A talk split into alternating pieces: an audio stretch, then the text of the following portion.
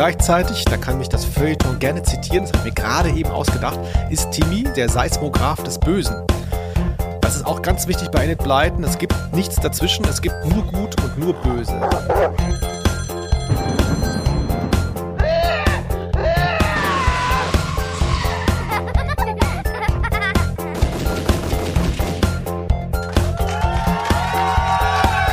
Name der Rose. Und schon wieder sind zwei Wochen rum. Hier ist Ausnahme der Rose, der Podcast über Hörspiele. Mein Name ist Felix Scharlau und du bist Linus Volkmann. Und heute geht es um Ginsterbüsche, Heidekraut, Hagebuttentee, familiärer Zusammenhalt, Luft und Liebe. Nein, es geht nicht um Corona-Leugner, sondern um die fünf Freunde. Folge 17. Fünf Freunde auf großer Fahrt. Das wird noch ein hübscher Weg quer durch das Moor. Ich möchte am liebsten vor lauter Freude singen, weil alles so gut ausgegangen ist. Ich muss mich schon seufzend zurücklehnen. Es sind schwierige Tage, in denen wir hier leben. Wir haben jetzt Dezember und Corona hat überraschend doch noch nicht aufgehört. Und dann dachte ich, ich suche hier mal was aus, wo wir ein bisschen runterkommen können. Ne? Alf war ja auch irgendwie für dich sehr aufregend, habe ich schon gemerkt. Ne? Das ist irgendwie so, war die so wichtig. Und jetzt aber mit fünf Freunden mal so ein bisschen Eskapismus, oder? Also mein Motto ist ja immer, fünf ist Trümpf. Das war damals die Kampagne zur Einführung der fünfstelligen Postleitzahlen. Liebe Jugendliche, ja, ähm, äh, das war nicht immer so, sondern wir hatten mal eine ganz andere Zeit, als Felix und ich in unserer Prime waren. Genau wie The Famous Five, so heißen ja die fünf Freunde im Original von Enid Pleiten.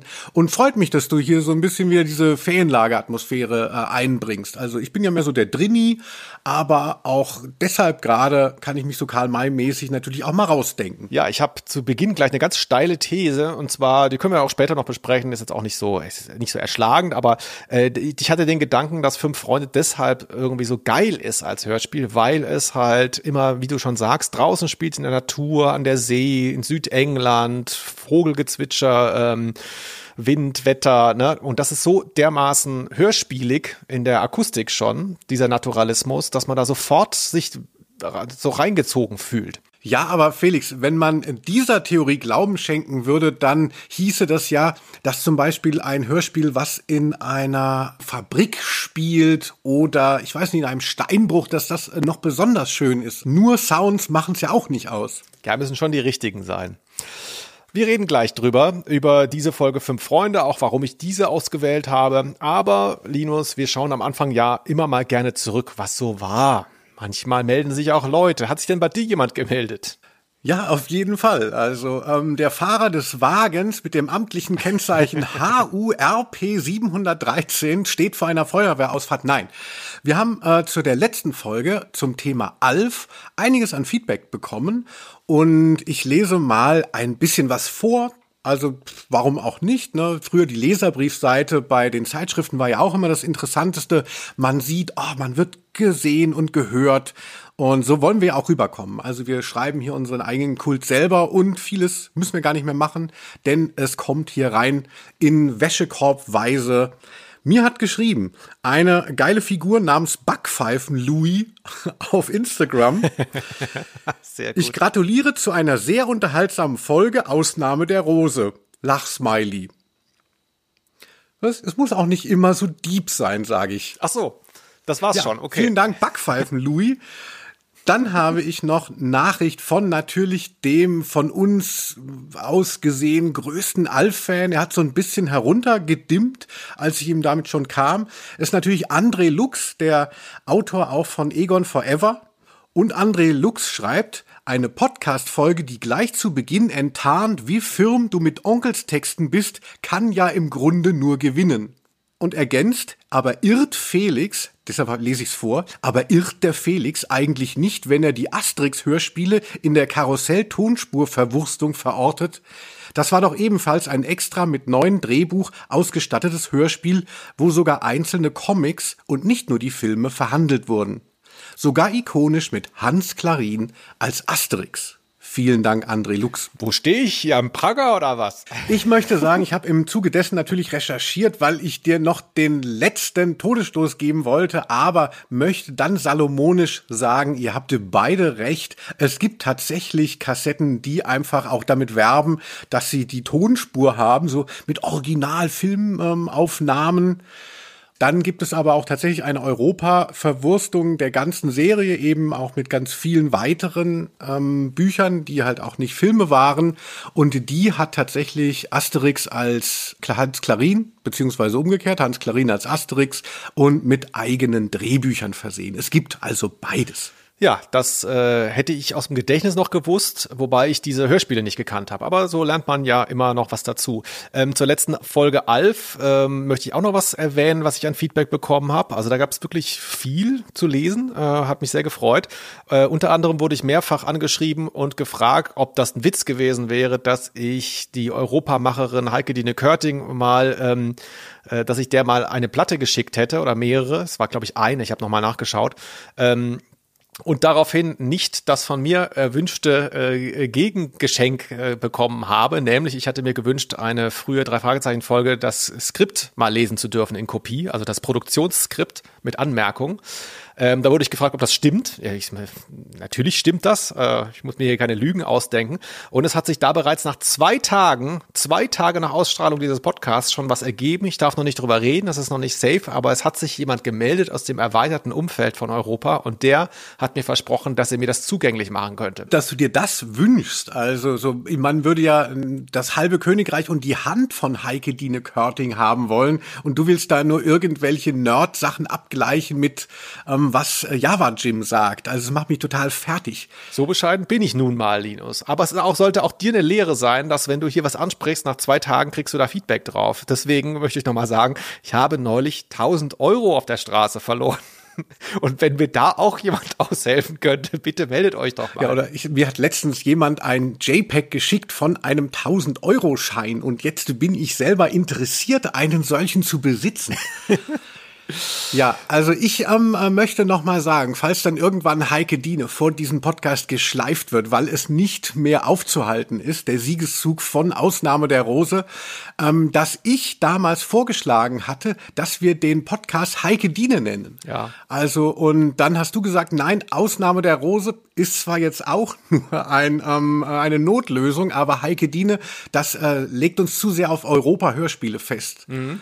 Und ich dann so, ja, schade. Gut, kommen wir zu was anderem, einem Europa-Hörspiel. Oh Mann, ähm, Das nur als Klammer. Vielen Dank für euer Feedback. Wir freuen uns riesig. Schreibt uns auf Instagram, Facebook. Linus kann man sogar auf Twitter erreichen. Ich gucke da nicht rein. Aber ähm, wir freuen uns über alles. Ähm, bewertet uns bei Apple. Fünf Freunde. Jetzt geht's endlich los.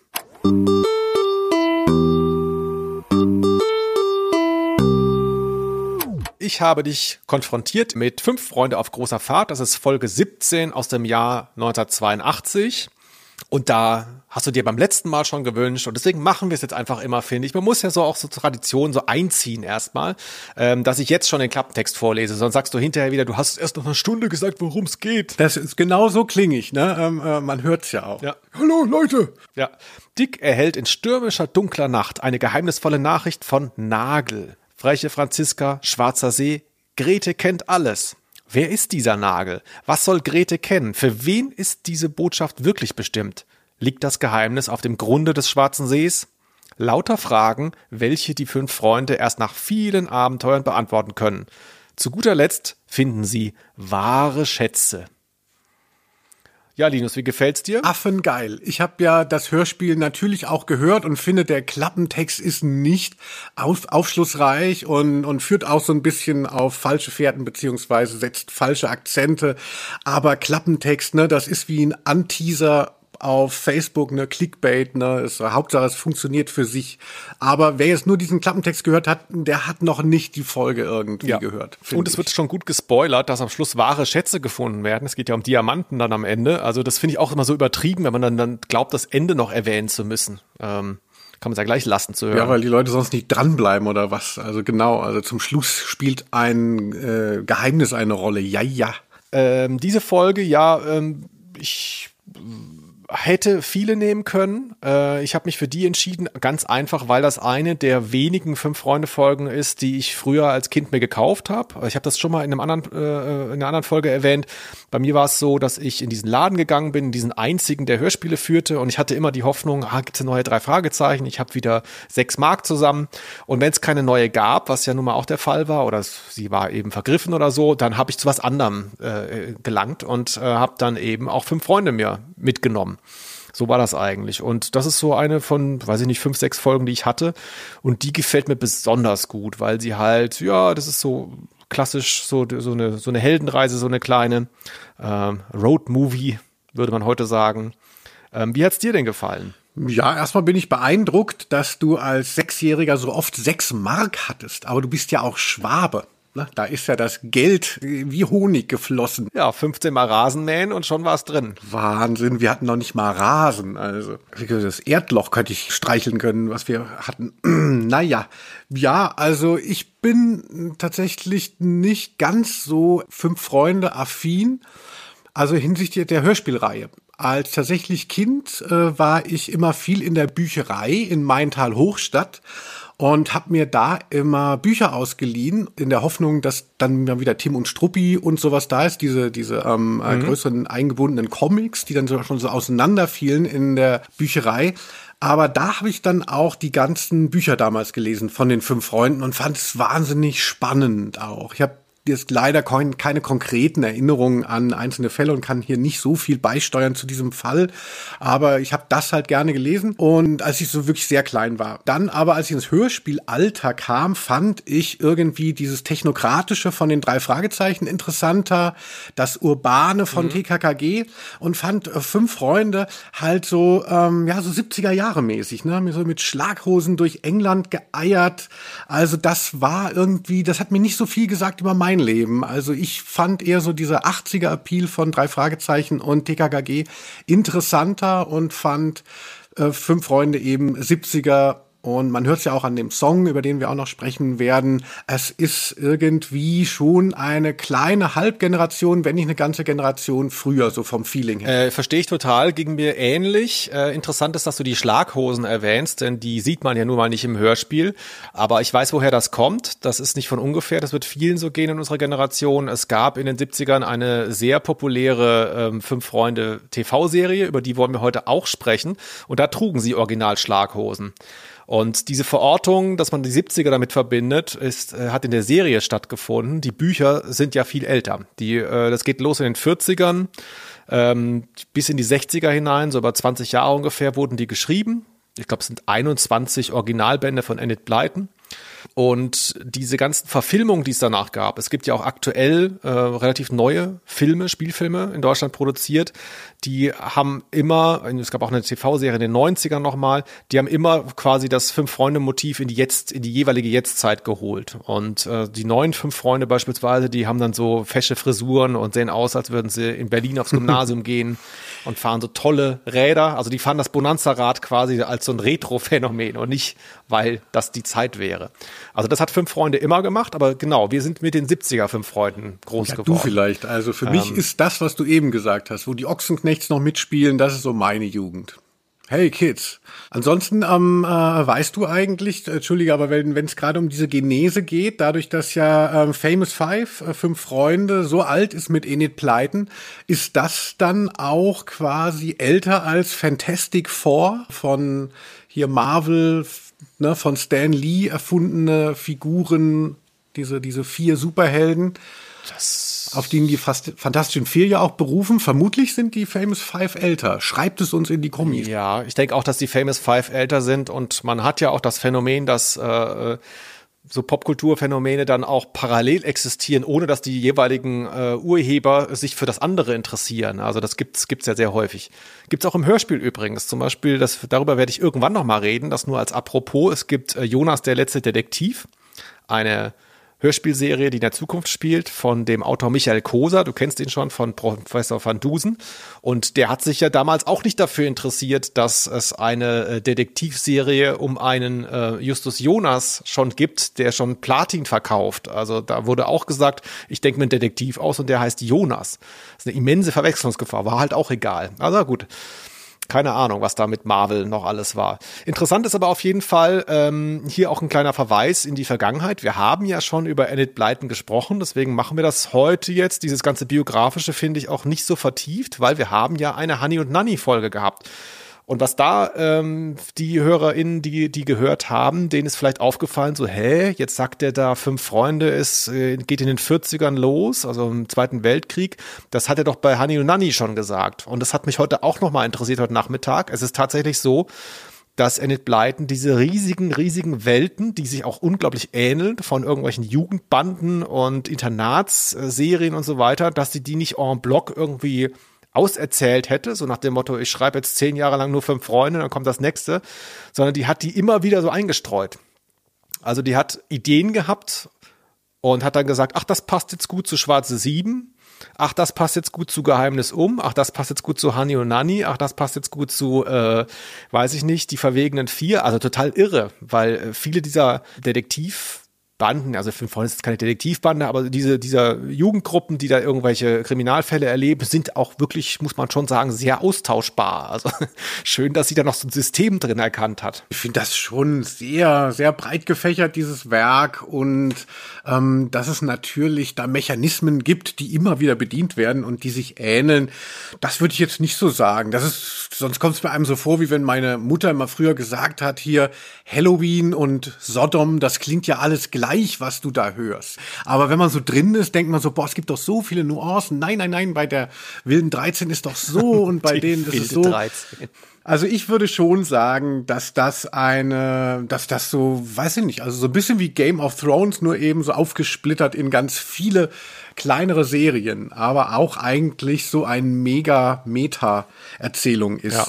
Also wo ich dir zustimmen würde, ist, falls du es überhaupt so gemeint hast, sonst sag ich's, ähm, dass die fünf Freunde schon fast die besten Selling Points haben von diesen Jugendgangs, die es da gibt. Ne? Also Hani und Nani nehme ich jetzt mal raus, diese Internatssachen, aber so diese, diese, ja, schwarze Sieben und so weiter. Also das ist alles so ein bisschen schwarze Sieben alleine. Äh, ja, ist eine magische Zahl, aber mal kurz eingestreut. Ich habe die auch gerne gehört als Kind, diese Hörspiele. Da machen halt, wie der Name schon sagt, sieben Kinder mit. Und es ist wirklich nicht so, als hätten die alle eine besondere Fähigkeit oder ein außergewöhnliches Geschlecht oder eine besondere Stimme, sondern man verwechselt alle. Und man kapiert nicht, warum es sieben sein müssen. Ähm, und fünf Freunde, ja, vier und der Hund halt, ne, die drei Geschwister, Anne, Julian und Dick und die Cousine Georgina, genannt George. Ähm, das ist schon was Besonderes dann mit dem Hund. Das hat eine gewisse Dynamik innerhalb der Gruppe.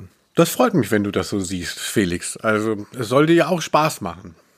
Also ich kann dir äh, abraten von Oceans 11. Also da sind viele Leute dabei. Du glaubst es nicht. Aber ich will niemanden spoilern, der es nicht kennt. Ja, habe ich gesehen.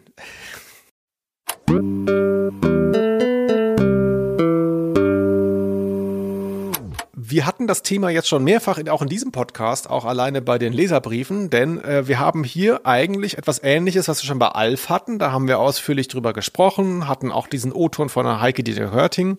Hört's euch an, wenn ihr die Folge verpasst habt, denn da ging es um O-Ton-Hörspiele. Alf war ein O-Ton-Hörspiel. Man nimmt die Filmspur, macht ein bisschen Musik drunter und klatscht das dann zusammen und bringt es als Kassette raus. Und Heike Dine Körting hatte äh, in unserem Interview damals gesagt, dass sie da keine Lust drauf hatte. Sie hätte das anders gemacht. Sie hätte gesagt, ja, okay, ich nehme jetzt meinetwegen die Synchronsprecher, die schon in der TV-Serie mitgewirkt haben, aber ich mache ein originäres Hörspiel mit denen. Und genau dieses Beispiel haben wir ja hier. Also wer die 70er Jahre TV-Serie nicht kennt, da synchronisieren genau die vier Sprecher die jetzt im Hörspiel auftauchen. Und das finde ich einen sehr interessanten Effekt, weil ähm, erstmal für sie die Vorstellung, die haben alles zweimal, jeden, zweimal machen müssen, jeden Fall quasi doppelt einsprechen. Ähm, es gibt auch sehr große Unterschiede zwischen den Hörspielen und der TV-Serie. Und dann der Effekt, der sich bei mir sehr eingeschlichen hat, dass ich bei diesen Stimmen dann immer an die Fernsehfiguren denke. Na, also bei der Stimme von Anne zum Beispiel, gesprochen von Ute Rohrbeck, der Schwester von äh, Oliver Rohrbeck. Ähm, mm. Da denke ich, da habe ich sofort das Gesicht vor Augen von dieser britischen Schauspielerin damals. Hast du das Phänomen da auch oder war das bei dir nicht so? Nee, so gut ähm, kannte ich ja beides nicht. Also mir fällt natürlich nur wieder auf, dass Oliver Rohrbeck, also diese ganz zentrale Stimme, Justus Jonas, Ben Stiller und was nicht alles, dass der ja den Pacemaker der Gruppe spricht, also äh, Julian. Mhm. Und, und dass ich aber, äh, ja, ich habe ja trotzdem so eine Vorstellung von Oliver Rohrbeck und ich bringe ihn gar nicht mit der Figur zusammen, der schlachsige Typ mit Haaren, Oliver Rohrbeck ist ja so, wer ihn kennt, ne, so, so ein bisschen so ein Meter äh, zwanzig groß und Glatze. oh und das ist so ein, so ein Kontrast. Aber ansonsten, ja, ist das jetzt nichts, was mir jetzt so besonders aufgefallen wäre. Wer jetzt zu Hause sitzt und denkt, was reden die da? Irgendwie fünf Freunde im Fernsehen, fünf Freunde Hörspiele, das irgendwas klingelt da, aber ich weiß nicht was. Für die gehen wir jetzt mal auf die Musik ein, denn das ist auch wirklich außergewöhnlich. Wir haben hier zwei sehr zentrale Musikwerke am Anfang stehen. Ähm, Linus, wollen wir uns mal kurz die Fünf Freunde Europa Hörspiel Titelmusik anhören? Sehr gerne, Felix. Kannst du das möglich machen? Kann ich. Sind die fünf Freunde, Julian und Dick, Anne und George und Timmy der Hund. Wir sind die besten Freunde, ja. Yeah. Linus, wie hat's dir gefallen? Wahnsinnig gut. Also dieser komische 70er Beat, der mich ja, wie ich am Anfang sagte, so ein bisschen rausgebracht hat, weil er mir nicht mehr so zeitgemäß erschien. Also klingt natürlich jetzt großartig. Also auch ich habe mir in den 90er Jahren, als eben das erste 70er Revival da war, mir versucht ja auch Schlaghosen zu nähen. Es ist nicht so gut gelungen, aber äh, deshalb ist es natürlich auch toll. Und ich mag auch, dass eben dieses Freunde Sie sind die besten Freunde. Mit diesem Nasalen und dem Oi klingt das so ein bisschen wie Jan Delay, also die Stimme. Das, das finde ich auch irgendwie interessant. Und ich habe dich vorhin ja schon darauf hingewiesen, dass ähm, es beginnt mit Julian and Dick, also einem englischen und and Dick. Und dann George und Anne und Timmy. Also dass quasi die Sprache wechselt innerhalb des ersten Satzes. Julian and Dick, Anne und George und Timmy der Hund. Ich weiß nicht, ob es ein Fehler ist oder ob es so ein Verhörer ist, aber ähm, ich glaube, es ist tatsächlich so. Ja, also viel zu entdecken. Uns macht richtig Spaß. Also man will gleich auf seine ähm, weiß nicht, getunte 80er steigen und irgendwie über die Hauptstraße pesen. Ja, ich habe hier so ganz krasse Udo Lindenberg-Vibes. Dieses, weißt du, aber nicht Udo Lindenberg, sondern wenn Helge Schneider Udo Lindenberg nachmacht. Das höre ich hier in der Stimme. Äh, nö, nö. Weißt du, so die, dieses Ding, was du mit nasal gemeint hast, das finde ich, äh, finde ich ganz interessant. Ja, ähm, ja, aber Jan Delay, das ist ja wie, wie, wenn Helge Schneider Udo Lindenberg nachmacht. Das ist ja genau das sein äh, Erkennungsmerkmal. Die Musik, äh, ähm, die Titelmusik gibt es bis heute, also kurz eckige Klammer, Fünf Freunde wurde fortgesetzt. Am Anfang basierte alles auf den Roman von Enid Blyton, dann schrieben äh, Autoren weiter. Ähm, dann gab es nicht mal mehr Bücher. Äh, es ging einfach nur noch um neue Hörspielskripte und die wurden weiter produziert bis heute. Ich glaube, wir sind bei Folge was 144 oder sowas. Genau, 144 ist dieses Jahr erschienen. Also es ist wirklich ein riesen Franchise und der Song ist immer drin geblieben, obwohl, muss man sagen, er von Carsten Bohn ist.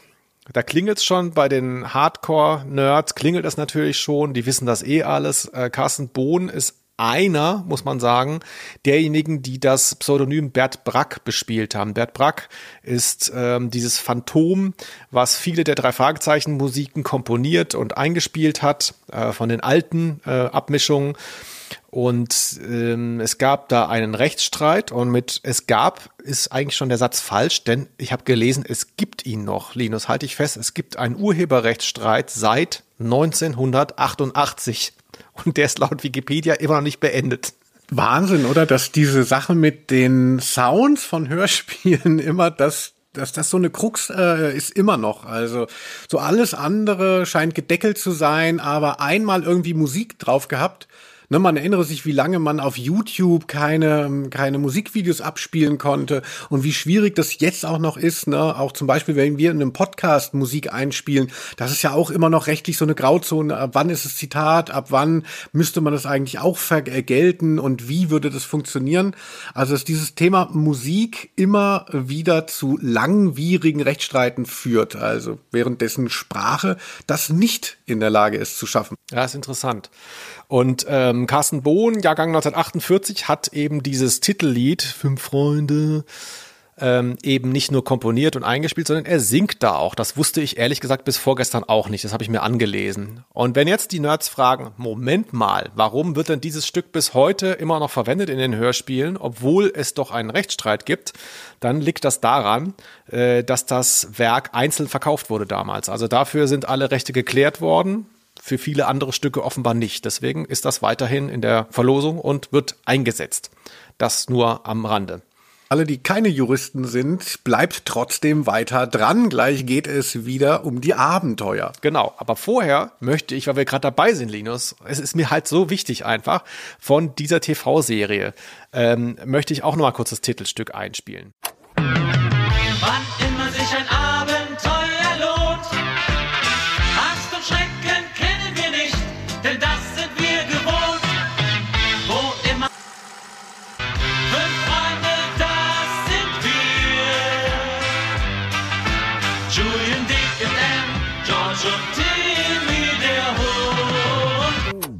Knallt auch wieder. Geil. ich, äh, da spüre ich, spür ich so harte Beatles-Vibes, also so späte Beatles, weißt du, wo die mit so viel mit Bläsern gemacht haben, also viele interessante Passagen. Ja, man könnte sich in der Trap-Variante gar nicht mehr vorstellen, wenn man sich so langsam dran gewöhnt hat auf an diesen Offbeat. Ist das einer? Ich weiß es nicht. Weiß ich auch nicht. Aber das ist eben eine, das, wer es nicht kennt, das war wirklich sehr populär, lief damals auf dem ZDF. Ich fand es ziemlich spannend. Mm. Es war auch etwas mysteriös, wenn ich da kurz abschweifen darf, denn viel spielt ja nachts auch bei Fünf Freunde und damals hat man ja ähm, Nachtszenen nicht nachts ähm, gedreht. Da hat man irgendwie nicht die, nicht die Technik für gehabt und man hatte irgendwie da Auflagen wegen der Kinder, die durften vielleicht nur tagsüber spielen, ich weiß nicht genau. Man hat die Belichtung runtergestellt, also man hat tagsüber gefilmt und äh, stellt die Belichtung runter und du siehst halt ständig, dass es halt tagsüber gedreht. Und dadurch stimmen die ganzen Kontraste nicht und du hast im Prinzip gar nichts mehr gesehen. Das haben wir auch in dieser Folge, die haben wir uns extra auch nochmal ähm, angeschaut. Es gibt auch eine entsprechende Folge der TV-Serie von dieser Folge hier auf großer Fahrt. Und da ist das auch ganz oft, dass man im Prinzip gar nichts sieht, weil es irgendwie komisch gedreht ist. Aber ähm, ja, also diese Titelstücke sind herrlich. Äh, und äh, um jetzt damit abzuschließen, hau ich nochmal einen raus. Und jetzt kommt das original englische Titelstück. Das kennen vielleicht nicht so viele Leute.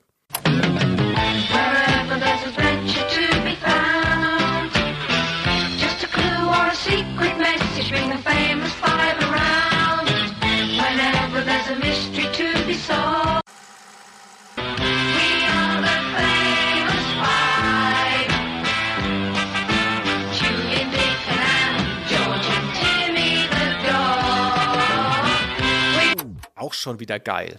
Nur, dass die halt nicht so gut singen wie die Deutschen. Ja, so ist es ja immer. Ne? Ähm, äh, die gute Musik kommt aus England, aber die richtigen Hits, die machen Deutsche. Äh, was du auch noch erwähnen äh, solltest, oder was ich jetzt einfach erwähne, ist, dass es diese TV-Serien, die kann man ganz einfach auf YouTube anschauen. Ja. Obwohl es eine, äh, eine DVD-Box gab, glaube ich, aber irgendwie scheinbar fühlt sich da niemand zuständig und mahnt die Leute ab bei YouTube, hatten wir auch bei Alf schon. Ist ganz, äh, ganz praktisch auf jeden Fall. Genau, einfach googeln, fünf Freunde auf großer Fahrt, dann seid ihr innerhalb von 21 Minuten auf unserem Level.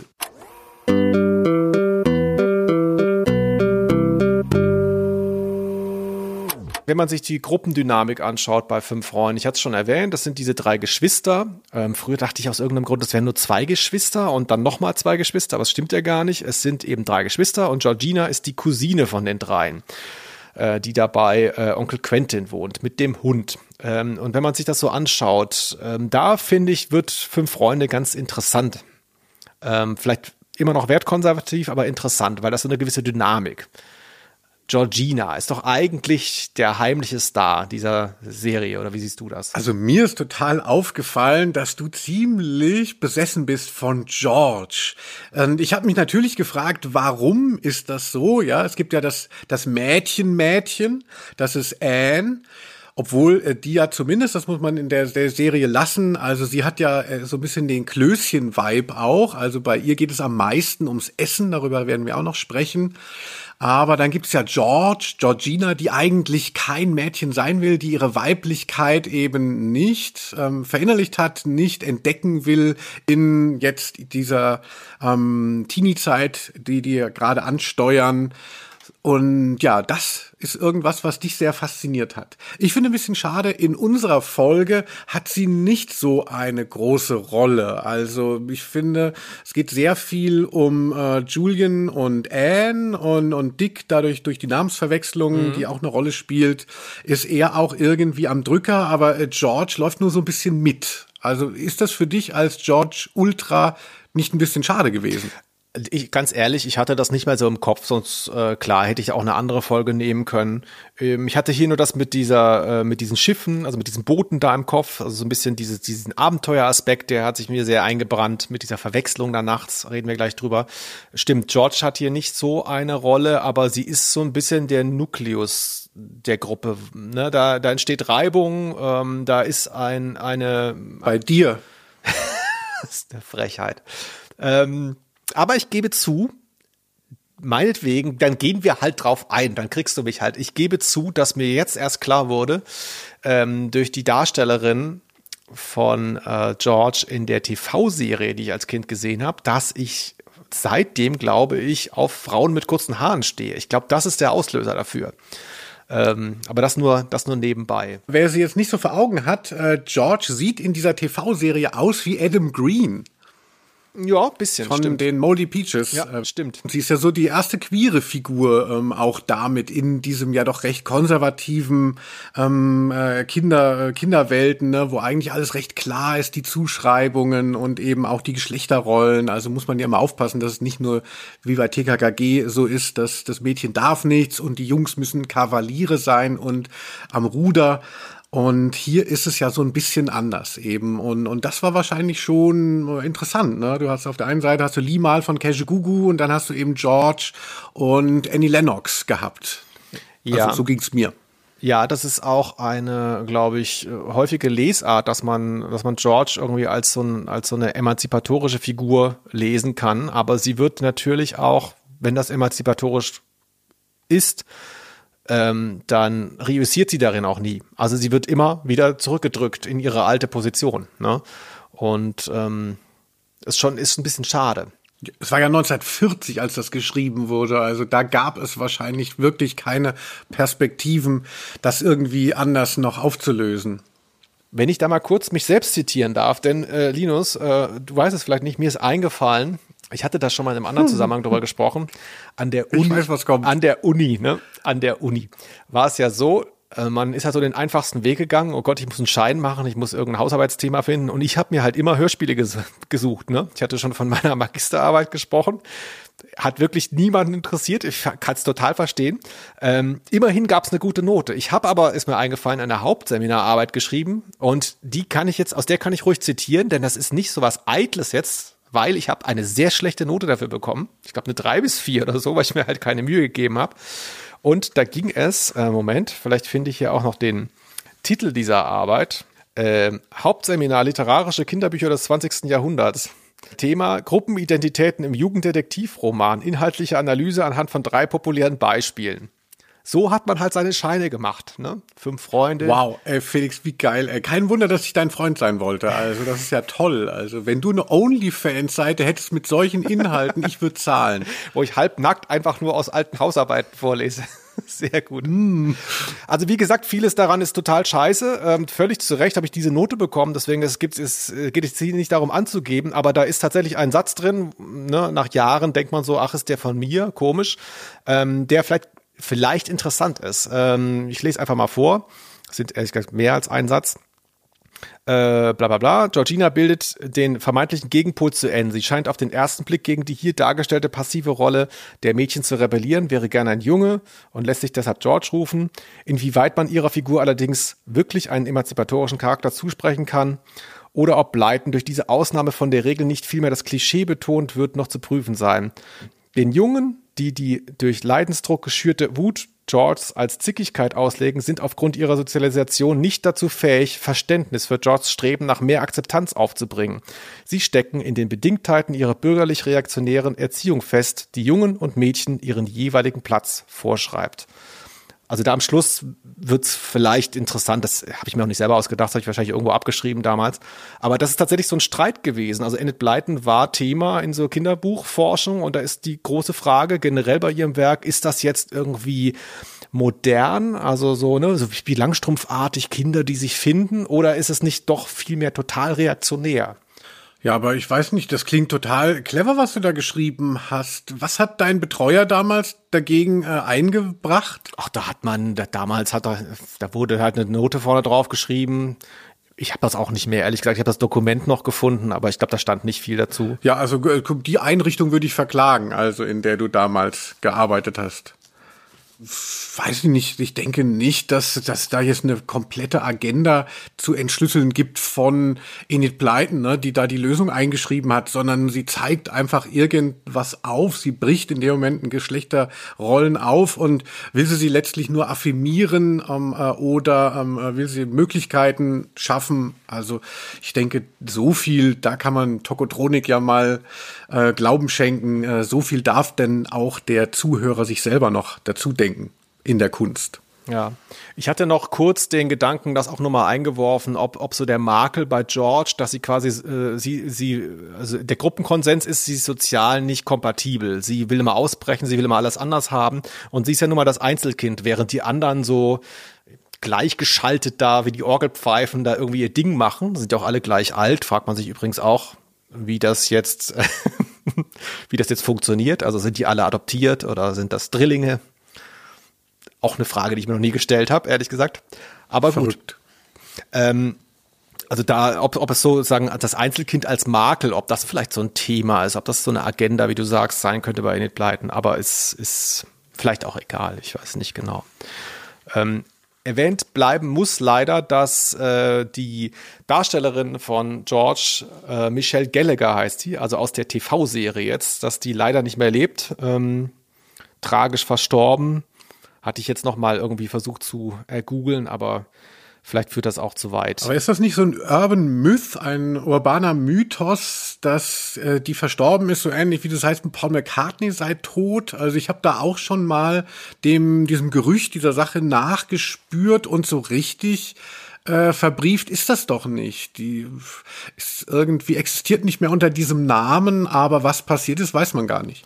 Es gibt bei dieser DVD-Veröffentlichung, ich glaube, es war so vor zehn Jahren, da gibt es eine, so ein Panel, da sitzen die Darsteller, die drei anderen, und reden so über ihre Zeit damals. Und dann sagt einer von denen am Schluss Folgendes. Michelle, yes.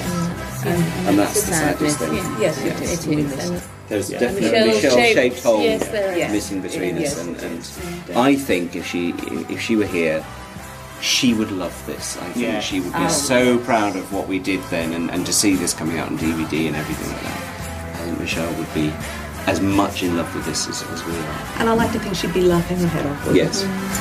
Also es wird zumindest bestätigt. Die, die Geschichte, die man so lesen kann, die so ziemlich tragisch klingt, ähm, wird da nicht weiter erwähnt, muss ja auch nicht sein, aber offensichtlich lebt sie tatsächlich nicht mehr.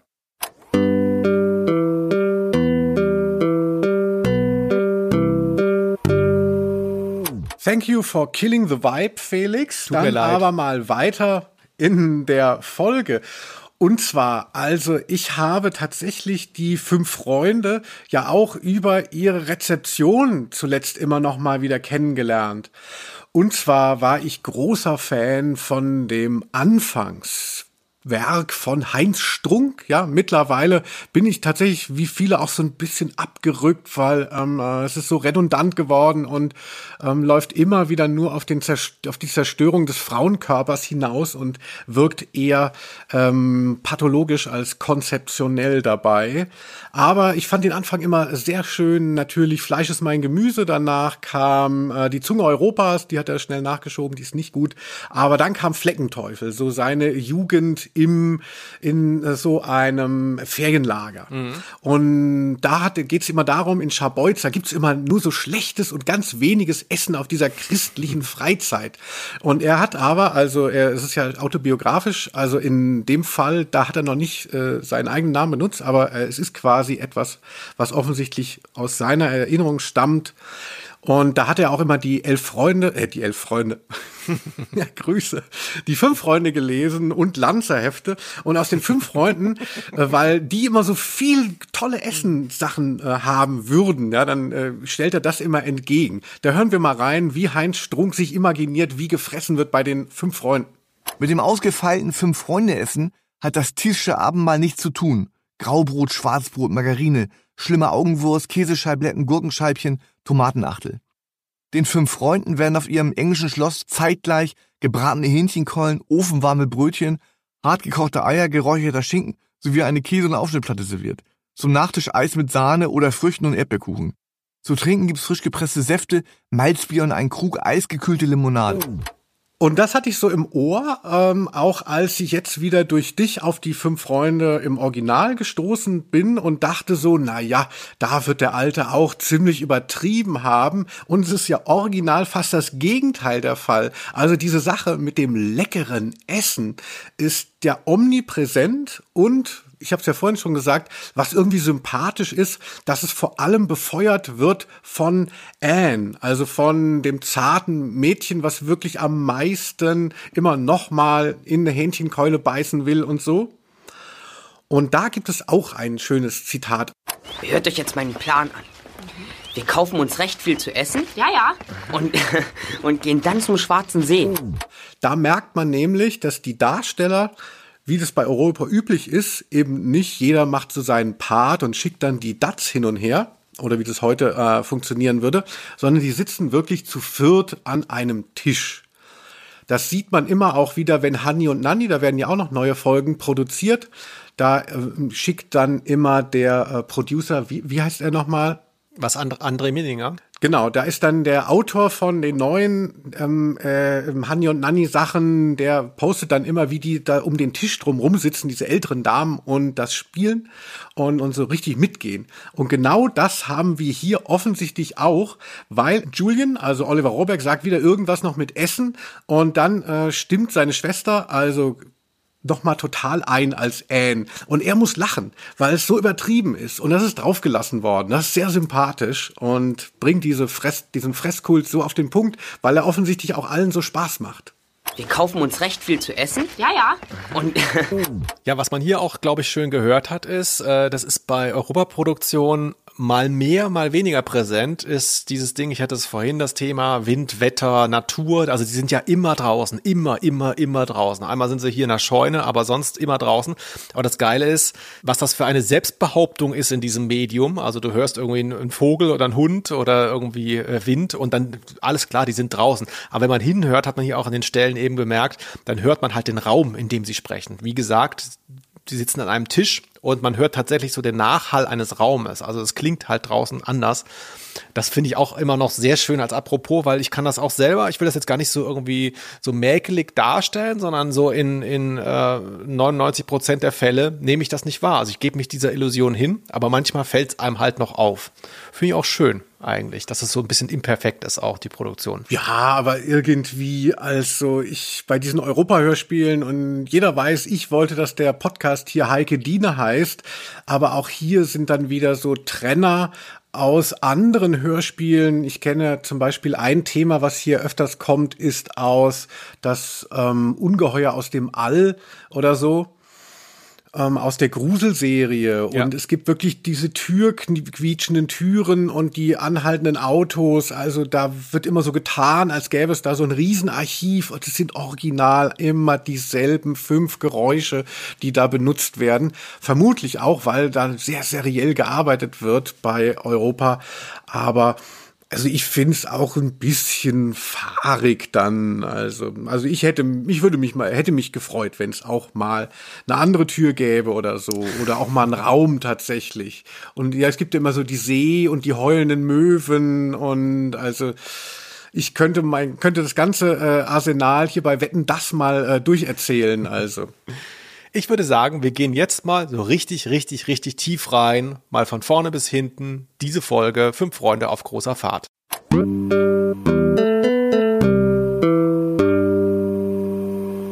Die Folge fängt an, dass sie sich wieder formieren. Es gibt ja immer das Treffen. Also der, die, die normale Welt, die wir nie erzählt bekommen bei Fünf Freunde, ist ja, die sind getrennt, weil sie ganz anders wo wohnen. Ja. Ähm, und aber irgendwie sind immer Ferien, das ist auch das Schöne. Ähm, sie treffen sich wieder und sie wollen eine Wanderung machen. Und da ist dies in der Folge relativ marginal am Anfang, aber es ist auch hier wieder drin, wird erwähnt, dass sie doch eine Wanderung machen sollten, denn Georginas Vater soll nicht gestört werden. Deiner Mutter wird sicher recht sein, wenn wir mit den Jungen eine Wanderung machen, statt zu euch zu kommen. Dein Vater ist bestimmt nicht sehr begeistert davon, wenn wir mitten im Schuljahr bei euch antanzen. Ja, das stimmt. Er steckt immer tief im Problem und verträgt es nicht, wenn man ihn stört. Oh, hoffentlich haben wir schönes Wetter. Und das ist sowas, das, das, das, das steht so über allem. Das erklärt vielleicht auch de, das Wesen von George, dieser, dieser Vater, der jetzt hier gar nicht präsent ist, ähm, der taucht gar nicht richtig auf, ähm, dass der dann immer an seiner, an seiner, weiß ich nicht, atomaren Strukturtheorie, wer ist bei Professor van Dusen, also er sitzt da, er ist so Wissenschaftler, ist so The Brain und ähm, äh, macht da immer an irgendwas rum, ist so der, ja, ist so ein, so ein Anti-Dad irgendwie, ne? Ist der Ernährer für die Familie, aber ähm, wenn da auch nur ein Kind auftaucht, dann fängt er an rumzubrüllen wie so ein Choleriker. Ist auch eine wahnsinnig unangenehme Vaterfigur eigentlich. Ja, der absente Vater ist sicherlich ein, ja, auch so eine Erzählung aus dieser Welt. Da gab es ja noch nicht diese Vorstellung von so modernen Vätern, die irgendwie Anteil nehmen an den Kindern, sondern eben die Ernährer, die was Besseres zu tun haben und, und, und sehr, ja, auch sehr autoritäre Figuren dann sind. Also sehr unangenehm tatsächlich, äh, habe ich noch sehr präsent auch. Und ähm, naja, sie begeben sich dann eben auf diese Reise, auf diese, auf diese Wanderung und werden dann getrennt. Das ist so ein bisschen, teilweise so ein bisschen rätselhaft erzählt. Aber ähm, sie übernachten in unterschiedlichen Bauernhöfen, ohne es zu wissen. Sie denken, es ist der gleiche. Genau, also Wahnsinn, hier Tür auf, Tür zu, auch wieder, wie ich immer gerne sage, eine, eine schöne Möglichkeit für Verwechslung und Verwechslung ist ja dann auch das Stichwort. So wird die, ähm, die Geschichte auch vorangetrieben. Es bricht jemand aus, aus dem Gefängnis und der überbringt eine Nachricht von einem Mithäftling und äh, ist auf der Suche nach einem gewissen Dick, den er selber nicht kennt. Dem soll er diese Nachricht überbringen und Dick übernachtet mit N in einem in einer Scheune eines Bauernhofs, von dem sie denken, es sei ein anderer Bauernhof. Und jemand ruft dann während des Sturms äh, durch die Wand durch, durch ein Loch in der Wand, Dick, bist du da? Und Dick ist ja da, aber halt ein anderer. Und sagt, ja, äh, was ist denn? Und erhält eben eine geheime Nachricht. Also, puh, wer da jetzt ausgestiegen ist und denkt, ganz schön viel Zufall, der hat recht, würde ich doch sagen. Ja, also der Name Dick macht einen ja sowieso fertig. Also so heute in Ja. jedem, also braucht man ja gar nicht so gut, gut Memes äh, sich damit auskennen. Also Dick heißt ja Schwanz. Nicht googeln. Und verrückt. Aber äh, ich muss sagen, als du das dann geschrieben hast, so der Zufall als Geschichtenmotor, da habe ich gedacht, ah, stimmt, hat Felix recht. Aber als das passiert ist, fand ich das so geheimnisvoll und so verwirrend. Ne? Man äh, ist ja in der Rolle des Kindes, das da irgendwie in dem Stroh liegt und plötzlich ruft da jemand was. Also ich habe das jetzt erst dann durch deine Vogelperspektive äh, erkannt, dass das natürlich keine elegante ähm, Figurenerzählung ist an der Stelle. Ich stimme dir auch zu ein Stück weit. Ne? Ähm, man kann es glauben. Ähm, und es ist nicht so, als würde sowas nie passieren. Ich habe drüber nachgedacht, mir ist etwas eingefallen. Also wenn, vielleicht kann es jeder auch zu Hause mal machen. Denkt doch mal nach, was sind so die absurdesten Zufälle, die euch im Leben passiert sind. Und ein ähnlicher Zufall, wie der, der hier geschildert wird, ähm, ist mir beispielsweise passiert. Das ist zehn Jahre her. Ich mache es ganz kurz. Ich wollte in deiner Stadt, Linus, in Frankfurt am Main, wollte ich ein Bundesligaspiel besuchen. Von dem sympathischen Verein Eintracht Frankfurt. Und ich hatte im Internet eine Karte gekauft und hatte mich verabredet mit dem Kartenverkäufer, Konstabler Wache oder so, an der Ecke so und so, da ist ein Café, da vor der Tür ist ein Briefkasten, irgendwie so in der Art. 14 Uhr. Und dann bin ich dahin und da stand jemand, der auch so suchend guckte.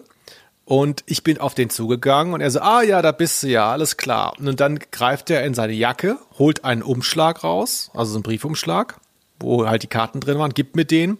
Ich sag zu ihm, ah cool, dass das geklappt hat, vielen Dank nochmal. Ähm, was kriegst du nochmal? Äh, wir hatten 40 Euro gesagt, oder? Und er guckt mich entgeistert an und sagt so, äh, nee, äh, 600. Und ich so, was? Und dann mache ich den Umschlag auf und da war halt was ganz anderes drin. Da waren so ganz andere Karten drin. Und da dachte ich, ich so, okay, ich wollte eigentlich Frankfurt-Tickets kaufen. Also ja, äh, ach so, nee, dann gib mal her.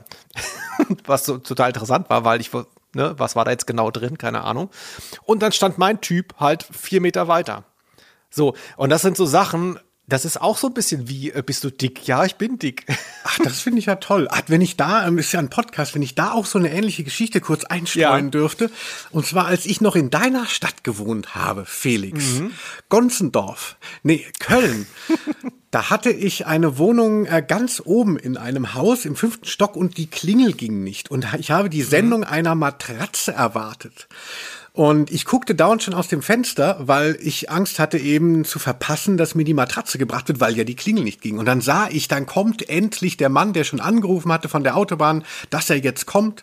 Und ich traute eben nicht, dass er äh, verstanden hat, dass er anrufen muss und, und rief dann schon runter und lief runter, holte mir die Matratze mit dem fünfter Stock, der stöhnte. Und dann war die Matratze oben und er ging weg. Und dann habe ich gemerkt, die passt ja gar nicht in das Bett, in den Bettrahmen. Gehe runter und er, erwische diesen Mann noch im Streit mit einer Nachbarin unten, die sagte, was, wo ihre Matratze denn jetzt sei. Da hat jemand zur selben Zeit auch eine Matratze bekommen, die ich abgefangen hatte. Sehr gut. Aber hat es schon, hat schon drauf uriniert oder ähm, hat sich klären können? Ja, es war, es war ein bisschen peinlich, weil der Typ auch so genervt war, weil er ja nicht wusste, dass er, weil er wusste ja eigentlich, dass er nicht in den fünften Stock musste. Aber ich war ja so überzeugt, dass das jetzt meine Matratze ist. Und äh, er musste sie dann wieder runtertragen, nachdem er sie ja schon nicht hochtragen wollte. Also Wahnsinn. Ähm, denkt mal selber drüber nach. Was sind eure äh, krassesten Zufallsgeschichten, die ihr erlebt habt? Schickt sie uns ein. Wir machen äh, ein, ein äh, für, für, weiß ich nicht, Spotify oder Audible, einen Exklusiv-Podcast, verdienen total viel Geld mit euren Geschichten. Überlegt's euch. Genau. Euch am Rand mal erwähnen. Okay, also Fazit ist aber eigentlich ist jetzt hier Enid Blyton so ein bisschen rehabilitiert. Wir nehmen ihr das jetzt einfach ab. Also es kommt diese Nachricht an von dem, von dem entflohenen Sträfling. Der äh, bringt eine verschlüsselte Nachricht von Nagel. Nachricht von Nagel könnte auch so ein Newsletter von Muff Potter werden vielleicht. Auch wieder was, was wir verkaufen könnten als Idee. Ähm, Genau, und dann nimmt alles so seinen Lauf. Sie entschlüsseln so langsam da die Botschaften, die da so drin auftauchen und erleben ein, ein Abenteuer am, am See, wo äh, was auch sehr schön ist in der TV-Serie, wo sie da so über, das, über, den, über den See paddeln. Es kommt auch im Vorspann eine Szene aus dieser Folge. Ähm, also eigentlich so, ja, klassisches Quest-Thema mal wieder. Es geht auch so ein bisschen um Urban Exploring, äh, wie man es neudeutsch nennt. Also sie übernachten da in einem abgebrannten Haus im Wald. Alles so ganz spannend. Alles so Sehnsuchtsabenteuer, Sehnsuchtsorte von Kindern eigentlich. Ja, ganz schön gruselig. Also erstmal da irgendwie nachts bei irgendwelchen Bauernhäusern klopfen müssen in der Hoffnung, man bekommt noch Herberge, als wäre man Maria und Josef und so. Und es wird ja immer erwähnt, aber äh, das ist mir aufgefallen, dass so ähm, Timmy der Hund ist so die Muscles, also sozusagen der Rücken der Gruppe. Also es gibt nicht so den Schläger, der eben quasi alles so abperlen lässt, sondern es wird in dieser Folge auch immer wieder in der ähm, Konfrontation mit den Gangstern dann gesagt, so wir haben diesen Hund, er ist so stark wie drei Männer und dadurch äh, äh, gibt es so ein Schutzschild. Das war mir gar nicht so bewusst, dass dieser Hund, ich kenne ihn ja auch vor allem aus der TV-Serie und man denkt so, oh, streicheln, aber dass der so deren Krafttier ist und so ein bisschen ihr Cerberus, der sie auch bewachen kann und, und dadurch auch den Kindern so ein bisschen Sicherheit gibt in diesen doch etwas unheimlichen, verlassenen Orten, die sie ja da völlig ohne Erwachsenen bespielen müssen. Genau, was du meinst, ist, dass äh, der Hund auch dazu genutzt wird, später mehrfach um äh, äh, Hänsel und Gretel, nee, wie heißt sie, Grete und äh, der eklige Dick, ähm, der genau der andere Dick, um den es geht, genau, ähm, die beiden so auf, auf in Schach zu halten. Das ist nicht in allen fünf Freunde Folgen, aber es stimmt. Hier ist es sehr extrem, dass der Hund so ein Schutzschild ist, wie du sagst. Und gleichzeitig, da kann mich das Feuilleton gerne zitieren, das habe ich mir gerade eben ausgedacht, ist Timmy noch hat er noch eine andere Funktion. Er ist der Seismograph des Bösen. Das ist auch ganz wichtig bei Enid Blyton. Es gibt nichts dazwischen. Es gibt nur gut und nur böse. Leute, die im Kleinen sich böse verhalten, sind auch insgesamt böse. Es gibt keine Zwischenwelten. Das heißt, wenn die Gruppe jemanden trifft bei fünf Freunde, ja, und derjenige ist gut zu dem Hund, dann ist er auch insgesamt gut. Wenn er schlecht ist zu dem Hund, ihn tritt oder sagt, haut mit eurem Köter ab, dann ist klar, alles klar, dass der kommt am Ende in den Knast. Und das ist auch ganz wichtig, so als Indikator. Ja, aber früher war es ja auch immer noch so ein Traum, äh, noch Nuancen zuzulassen. Aber ich finde jetzt in der heutigen Welt, wo ja nur noch um Spaltung ähm, es geht und es ganz klar ist, ne, bist du für, gegen Corona und, und so. Eigentlich ist es ja, jetzt trifft es ja wieder so den Zeitgeist. Also ich finde es ehrlich gesagt auch erleichternd, ne, dass die Bösewichte nicht irgendwie motiviert sind und ähm, also so selbst Boko Haram und äh, der IS ne, haben ja dann irgendwie noch, denken wahrscheinlich noch, sie helfen der Welt und ähm, äh, verrichten das Werk äh, von einer höheren Instanz. Aber hier ist es klar, es gibt halt einfach schlechte Menschen und ähm, äh, die attackieren die Guten und müssen in den Knast.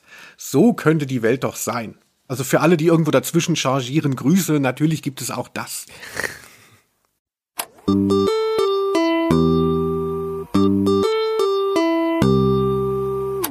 Was dir noch aufgefallen war an der Produktion dieser Folge, ist ja so ein bisschen das Timing. Woher weißt du das, Felix? Das habe ich so, ich lese das in deinem Gesicht. Wahnsinn. Ich habe gedacht, wir sind ja hier per Zoom verbunden, ähm, leider nicht an dem großen Tisch wie bei Europa. Ich sehe teilweise wegen Oceans 11, ich sehe ein bisschen aus wie George Clooney. Also wenn ich meine, meine Haut auch gerade ziehe. Aber gut, das nur am Rande. Ne? Äh, Also für alle, die sich so ein bisschen vorstellen wollen, wie es hier aussieht. Und zwar ähm, äh, ist tatsächlich so der, was ich auch äh, total auffällig finde, ist so ein Zeitraffer-Modus. Also sowas habe ich auf dem Handy, da kann man dann sowas abfilmen und dann läuft das so ganz schnell und ist so ein bisschen lustig. Und so ähnlich ist ja auch hier die Dynamik. Also es ist zum Beispiel so, es läuten Sturmglocken an einer Stelle, also auch ein tolles Wort, ne? da merkt man eben auch, dass es eine Welt vor unserer Zeit ist, weil ähm, aus dem Gefängnis wer ausgebrochen ist und nach wenigen Sekunden sagt dann N, wann hören Sie endlich auf? Und sie haben gerade erst angefangen. Oder einmal muss äh, Julian dann tauchen, um den Schatz zu suchen. Und nach wenigen Sekunden so, oh Gott, wie lange kann er unter Wasser bleiben? Und so. Und äh, ist er nach fünf Sekunden wieder oben. Und ähm, es ist halt alles etwas natürlich verständlicherweise gerafft für das Hörspiel. Man möchte ja nicht wirklich warten, bis man unruhig wird. Aber er taucht so schnell wieder auf, dass es ein bisschen albern ist. Und man hat immer so ein bisschen so, also ich hatte dann so Benny Hill Musik im Ohr, wenn dann auch so hinter ihnen hergelaufen wird im Moor und so. Ja. Ja, weißt du, mit dem, mit dem Tauchen, die Menschen waren damals kleiner und die Lungen eben auch. Der konnte halt nur vier Sekunden unter Wasser bleiben. ist so ein bisschen, aber du, du sagst es ja richtig, ist so ein bisschen wie bei, wie bei WhatsApp-Sprachnachrichten, die du so in zweifacher Geschwindigkeit abspielen kannst. Das stimmt. Ähm, Gibt es aber auch bei drei Fragezeichen ganz, ganz oft. Ähm, Finde ich ein tolles Stilmittel eigentlich so. Ja, ist Hier eigentlich schön. Naturalismus genug. So, wir könnten es jetzt in Echtzeit machen, aber warum sollen wir euch so lange aufhalten? Es geht mal hier schön weiter, weiter, weiter, weiter, weiter. Finde ich eigentlich ganz sympathisch an so Hörspielproduktionen. Ja, das drei Fragezeichen Playback-Theater, oder das heißt ja eigentlich nur Playback-Theater, ähm, wo so, so Original-Tonspuren von Kassetten abgespielt werden und die Figuren auf der Bühne verhalten sich dann nach dem, was da gesagt wird. Und mit denen hatte ich früher auch mal ein Interview geführt, die haben gesagt, der Witz ist eben, dass man so gegen die Uhr und gegen dieses Timing kämpfen muss, weil man merkt natürlich, wenn das jemand nachspielt, dass das teilweise ja gar nicht zu schaffen ist in den Bewegungen. Also weil es Ja. natürlich viel zu schnell ist, viel zu gerafft. Und das wird dadurch dann sichtbar gemacht. Ja, der Klassiker ist bei drei Fragezeichen bestimmt auch bei anderen Serien, wenn jemand anruft und dann so, ja, Justus Jonas, und dann so, hä, was? Wann? Ja, genau. Das ist ja krass. Legt auf und dann so, ja, es ist Folgendes passiert. Also zunächst war das und das, dann ist das passiert. Also das ist immer interessant, was so, wie schnell der andere geredet haben muss am Telefon. Ah, das liebe ich. Ah, das haben wir hier ja auch noch mal an einer Stelle, die ich gerne äh, mal hören würde. Und zwar sind dann äh, Dick und seine Schwester Anne sind ja in der falschen Hütte, die ja so ein bisschen Messi-mäßig ist. Und da ist eine äh, etwas verängstigte alte Frau, die taub ist, also einigermaßen. Und der wollen sie verständlich machen, dass sie da Unterschlupf brauchen für die Nacht. Und dann ist klar irgendwie, sie dürfen, also der Typ darf nicht da schlafen, aber vielleicht die Frau. Dann deutet Dick auf seine Schwester. Ja, zeig ihr doch mal, äh, zeig mal auf mich und auf die Couch. Und daraufhin sagt die alte Dame das. Ich soll deine Schwester hier übernachten lassen. Ihr habt euch verirrt. Ihr seid müde und blass und nass. Aber du musst draußen im Schuppen bleiben. Ja, am witzigsten ist natürlich, dass sie in dem Fingerzeig auch erkannt hat, dass sie seine Schwester ist. Also Respekt. Also da kann Gebärdensprache wirklich noch in Details gehen, das ahnt man gar nicht. Es ist die Welt von Enid Blyton und du willst doch nicht allen Ernstes, dass die Figuren, die da auftauchen, dann äh, unterstellen, dass da ein junges Pärchen äh, getürmt ist, die das irgendwie so Schäferstückchen halten wollen, während der Sturm draußen tobt. Also ist doch klar, dass es die Schwester ist. Ja, man sagt ja auch, wenn jemand einen Sinn eingebüßt hat, wie das Gehör, dann sind alle anderen Sinne viel feiner. Deshalb hat die da auch äh, alles rauslesen können, was wir gerade gehört haben. Genau, Sigmund Freud ist das ähm, in der Hütte. Und ihr Sohn ist ja, wie gesagt, ähm, äh, Dick das Ekel, also der böse Dick, der dann später auch mit Grete, seiner Partnerin vermutlich, ähm, da den fünf Freunden noch Ärger bereitet, als es dann um diesen See geht. Also es ist sehr, ist wirklich sehr klassisch Abenteuer, würde ich sagen. Bisschen verrätselt, bisschen tauchen. Also mir hat es Oh, schön eigentlich. mir hat es wirklich Spaß gemacht. Also ich finde dadurch, dass ja auch die Figur von Tarzan Tim aus TKKG ist eben so aufgespalten in Julien und den Hund. Also die sind beide zusammen, während die das, was Tarzan für TKKG ist, ähm, ist es halt nicht so anführerzentriert, diese ganze Gruppendynamik. Und es macht aber auch so ein bisschen eben Spaß, weil man, man so ein bisschen rätselt und auch so Jugend forscht, hier so Yps-mäßig. Es wird ja irgendwie dann ein Stein ins Wasser äh, geworfen mit einer Schnur und oben ist ein Korken drauf, beziehungsweise in der TV-Serie ist es ein Ballon, hat sowas, heute würde man Prepper-mäßiges sagen. Also, äh, also ich finde es, also im Nachhinein habe ich gedacht, es gefällt mir eigentlich besser als den TKKG-Schrott, den ich mir immer äh, geben musste. Aber ich habe irgendwie war ich mir zu fein für fünf Freunde. Schade. Also diese TV-Serie, die du jetzt eben wieder erwähnt hast, äh, wer das nicht kennt, guckt's euch mal an. Ich find's wirklich interessant. Das ist auch so ein interessanter Zeitgeist. Also ne, in den 70ern gedreht. Das ist eine deutsch-britische Produktion von 1978 und äh, das sollte man auch noch erwähnen, weil es so wahnsinnig schwachsinnig ist. Ähm, das ZDF hat da eben Geld reingeschoben offensichtlich, um da die Produktionskosten äh, mitzutragen, um das eben dann auch ausstrahlen zu dürfen und hat dann aber verlangt, dass da doch Deutsche mitwirken sollen. Was natürlich, wenn man sich das vorstellt, Kinder, oft Laienschauspieler, treten da gemeinsam auf. Da kann man ja nicht sagen, hier, da sind zwei jetzt aus Deutschland und zwei sind aus England und die müssen irgendwie synchronisiert werden und die verstehen sich am Set gegenseitig vielleicht nicht. Das ist eine schwierige Geschichte. Und auch so ein bisschen zu nationalistisch, würde ich fast sagen. Und ähm, äh, Quentin wird ja gespielt von einem Deutschen. Ja, da hat's geklappt. Das ist aber auch nur ein Deutscher, äh, der äh, in England groß geworden ist, deswegen konnte er Englisch sprechen. Und da wurde verlangt, dass eben einer von den fünf Freunden dann auch noch ein Deutscher ist. Das hat aber nicht geklappt. Und aber bei Georgina, die wir schon erwähnt hatten, also Michelle Gallagher heißt die, hieß die Schauspielerin, die hat, Zitat Wikipedia, deutsche Wurzeln. Deswegen war das okay, dass sie mitspielt. Also ich meine, was das ist ja geisteskrank. Ja, das ist halt, weil du irgendwie mit deinem linken, ähm, ähm, deiner linken Sozialisation hast überhaupt nichts Patriotisches in dir. Aber äh, ich finde das durchaus eine Praxis, die einem schon mal begegnet ist. Denk mal an James Bond. James Bond wird auch immer, wurde auch immer vermarktet, ist ja letztlich in Amerika gedreht, hat diesen ähm, äh, britischen Geheimagent, aber es war dann immer mal Sophie Marceau oder ähm, äh, es gab auch ja äh, deutsche, Gerd Fröbe, deutsche Schurken. Es wurde immer darauf geachtet, dass man aus jedem äh, wichtigen Markt, aus jedem Land mit einem wichtigen Markt dann jemanden hatte, um das dann auch dadurch in Szene zu setzen. Also diese Praxis hat sich jetzt nicht das ZDF ausgedacht. Die haben halt nur mit ihrem öffentlich-rechtlichen Arsch da versucht, auch nochmal sich draufzusetzen und sind wieder daneben gepoltert. Naja. Ja, aber ich finde es schon ein Unterschied, ob man sagt, hier, lass doch mal einen Deutschen noch mitmachen oder man sagt, nee, das ist okay, hier, der deutsche, also genetisch Deutscher. Also so kommt's ja rüber so ein bisschen. Ist ja ist schon, naja. Ich glaube, das ist das, Also das Gott. wurde dann nur gesagt, hier, wir machen die Schwester von den ähm, Gallagher-Brüdern von Oasis darf nur mitmachen ähm, äh, mit diesem Verweis, damit wir das vom Tisch haben und keiner uns mehr da anpinkeln äh, kann. Ich möchte noch mal erwähnen, dass meine sehr gute Freundin Bettina Marlow mir schon letztens ganz viele ähm, GIFs geschickt hat von den fünf Freunden und ich mich da schon so erfreut hatte daran. Also ich war, ich Aha. war eigentlich schon, ähm, ich war schon wieder total äh, drin in der Story und habe mich jetzt sehr gefreut, dass du das auch aufgegriffen hast. Ja, Wie so Reaction-GIFs oder was? ja, äh, sie hat auch die ähm, TV-Serie auf YouTube geguckt und hat dann immer so einzelne, auch so George ähm, äh, GIFs so gebastelt, wo die dann so ganz mit traurigen Augen vom Fenster, am Fenster sitzend so ähm, zur Tür guckt. Also es ist hilarious. Also, Ja, es ist also wirklich eine, ist eine sehr interessante Serie. Ähm, man kann sie auf YouTube sehen. Ich guck's wahnsinnig gerne.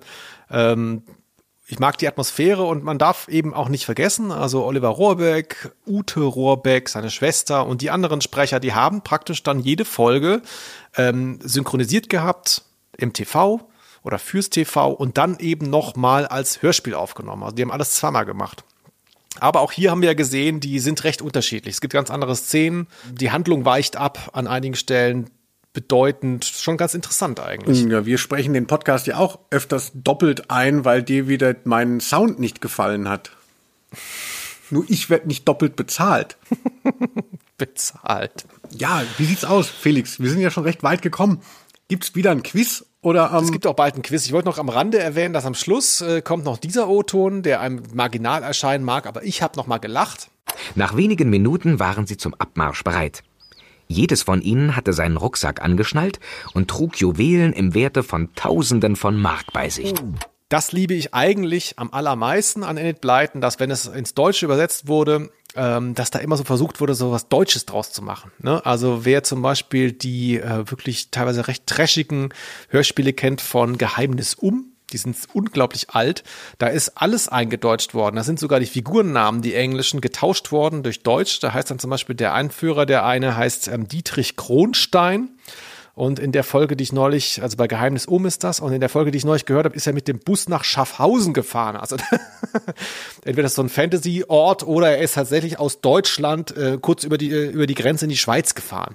Ähm, fand ich sehr interessant. Also das, das liebe ich total hier, die Mark. Ah, ja, ja, das, das, das ist mir tatsächlich auch aufgefallen. Also und ja, da finde ich es ja, naja, da will ich es noch äh, mitnehmen. Aber ich habe früher immer gerne geguckt, ups, die Super Pannenshow.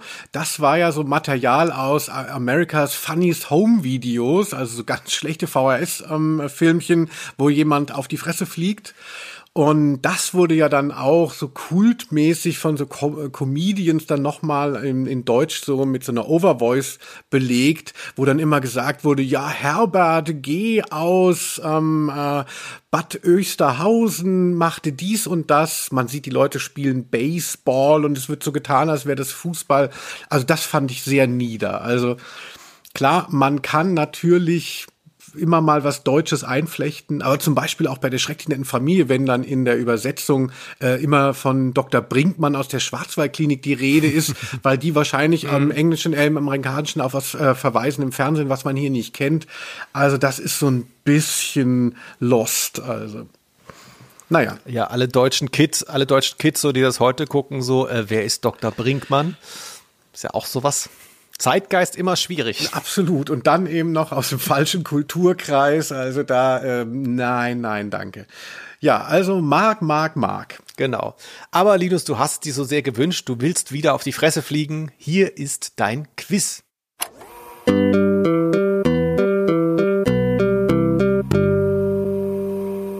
Es lag recht auf der Hand. Ich weiß, dass du nichts weißt und deswegen war das äh, Format hier sehr einfach heute. Und zwar, ich hatte es schon erwähnt, äh, Fünf Freunde wird längst nicht mehr auf Buch neu veröffentlicht, aber es gibt immer noch neue Hörspiele, sehr, sehr viele mittlerweile. Und auch da ist das alte Problem bei einer seriellen Machart, irgendwann gehen einem ein bisschen die Stoffe aus.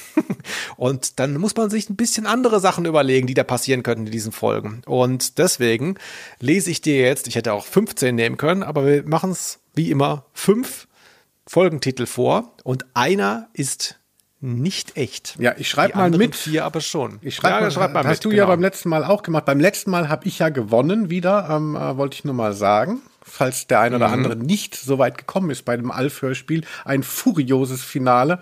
Felix unter Tränen gesagt, Linus, ich habe meinen Superior in dir gefunden. Ja, genau. Ähm, hört euch die letzte Folge nochmal an und kontrolliert, ob Linus wirklich sowas gehört hat. Ich glaube nicht. Okay, diese Fünf-Freunde-Folge gibt es nicht. Oder etwa doch? Nummer eins: Fünf Freunde und das Spukfestival. Habe ich. Fünf Freunde und das Abenteuer im Hundeschlitten. Fünf Freunde und die Artus-Krone. Fünf Freunde und das Rätsel um den Stromausfall. Und zu guter Letzt Fünf Freunde und die verschwundene Riesenschildkröte. Ach du So, jetzt bin ich mal gespannt. Und ich hätte, jetzt mal ohne Scheiß, ich hätte random noch zehn andere da einbauen können, die genauso geisteskrank waren. Aluten, ach nee, Abenteuer im Hundeschlitten, Spukfestival. Ja, also auch hier, ähm, man hofft ja, beziehungsweise ich setze auf die Statistik, auf die, das Gesetz der Zahlen. Also ich weiß es natürlich nicht, aber meine Chancen sind ja theoretisch 20 Prozent.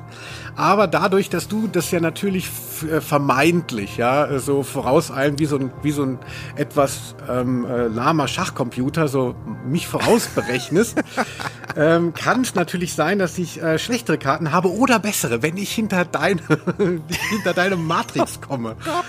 Das Spukfestival, also ist es auf jeden Fall irgendwas, was, was so ein bisschen banaler klingt, ne? Ähm, und ähm, eins und fünf immer schwierig, ne?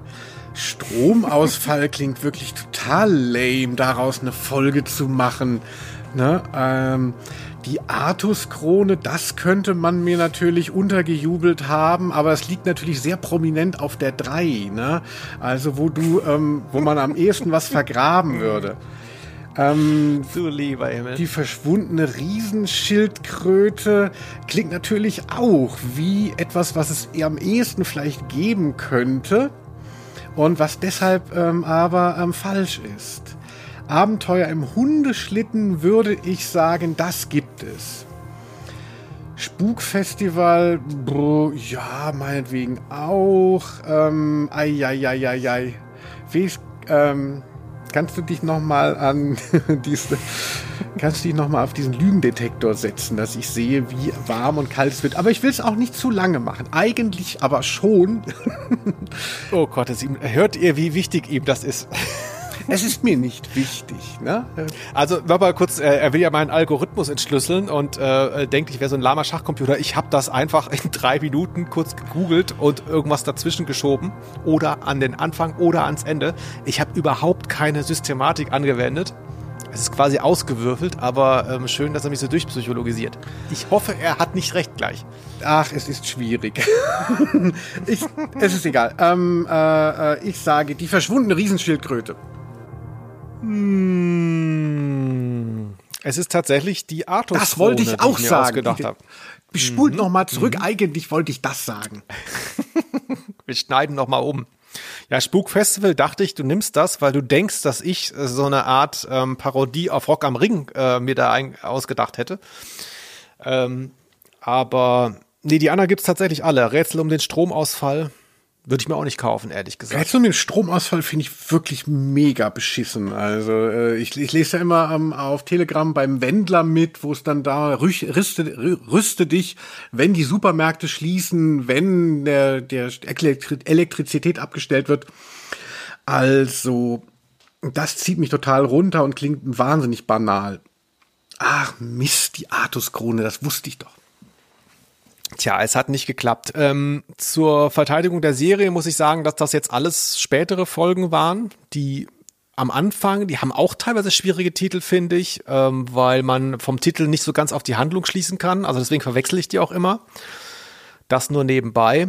Aber ich glaube fast, wir sind ein bisschen am Ende schon angelangt von Fünf Freunde. Ich würde gerne noch mal wiederkommen in diese Welt und ehrlich gesagt, ich brauche nicht mal diesen Podcast dafür, denn ich habe mich in meiner äh, Corona-Depression, ich habe mich da so reingesteigert jetzt bei Fünf Freunde, Linus, Mhm. dass ich geguckt habe, ähm, was habe ich eigentlich für Fünf Freunde Folgen? Es gibt ja halt, wie, wie gesagt, diese 21 klassischen Fünf Freunde Folgen. Danach haben die Sprecher gewechselt und die Geschichten waren auch alle die Originalgeschichten.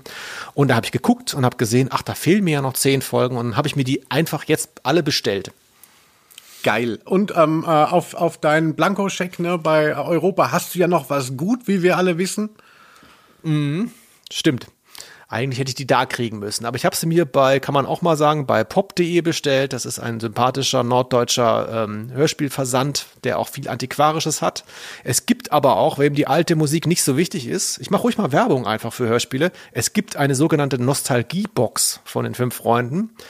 Da sind alle 21 ursprünglichen ähm, Hörspiele auf CD, allerdings in der neuen Musikabmischung drauf. Und die kostet, glaube ich, zurzeit sowas wie 40 Euro. Also das ist schon krass. Das ist irgendwie unter 2 Euro pro Folge.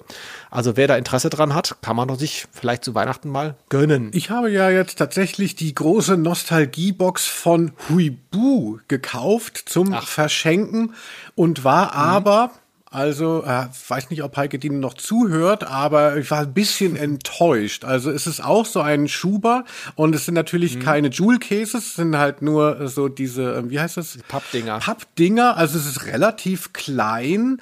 Äh, der, der, das Poster, was man da vermeintlich noch haben, äh, dabei haben darf, ist, wenn man es aufklappt, vielleicht ein bisschen größer als DIN A4. Und ähm, äh, es sind auch halt natürlich nur, ja, weiß nicht, hat man auf CD da diese ganzen äh, Dinger, kann sich nochmal diese geilen Cover, auch gerade von den hinteren Folgen, bei Huibu gibt's glaube ich so 40 sind es, angucken.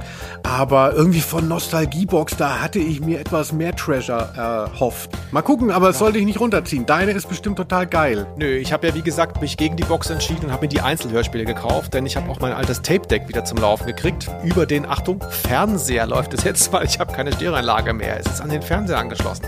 So ein altes 90er Jahre Tape-Deck. Und da höre ich die jetzt gleich drauf. Und zwar alle zehn am Stück und dann werde ich mich in den Schlaf weinen. Und mit diesem Satz möchte ich schon mal Tschüss sagen. Mein Name war Felix Scharlau. Wir waren Ausnahme der Rose. Und du bist Linus Volkmann, vielen Dank fürs Zuhören. Bis in zwei Wochen. Tschüss. Aus Name. der Rose.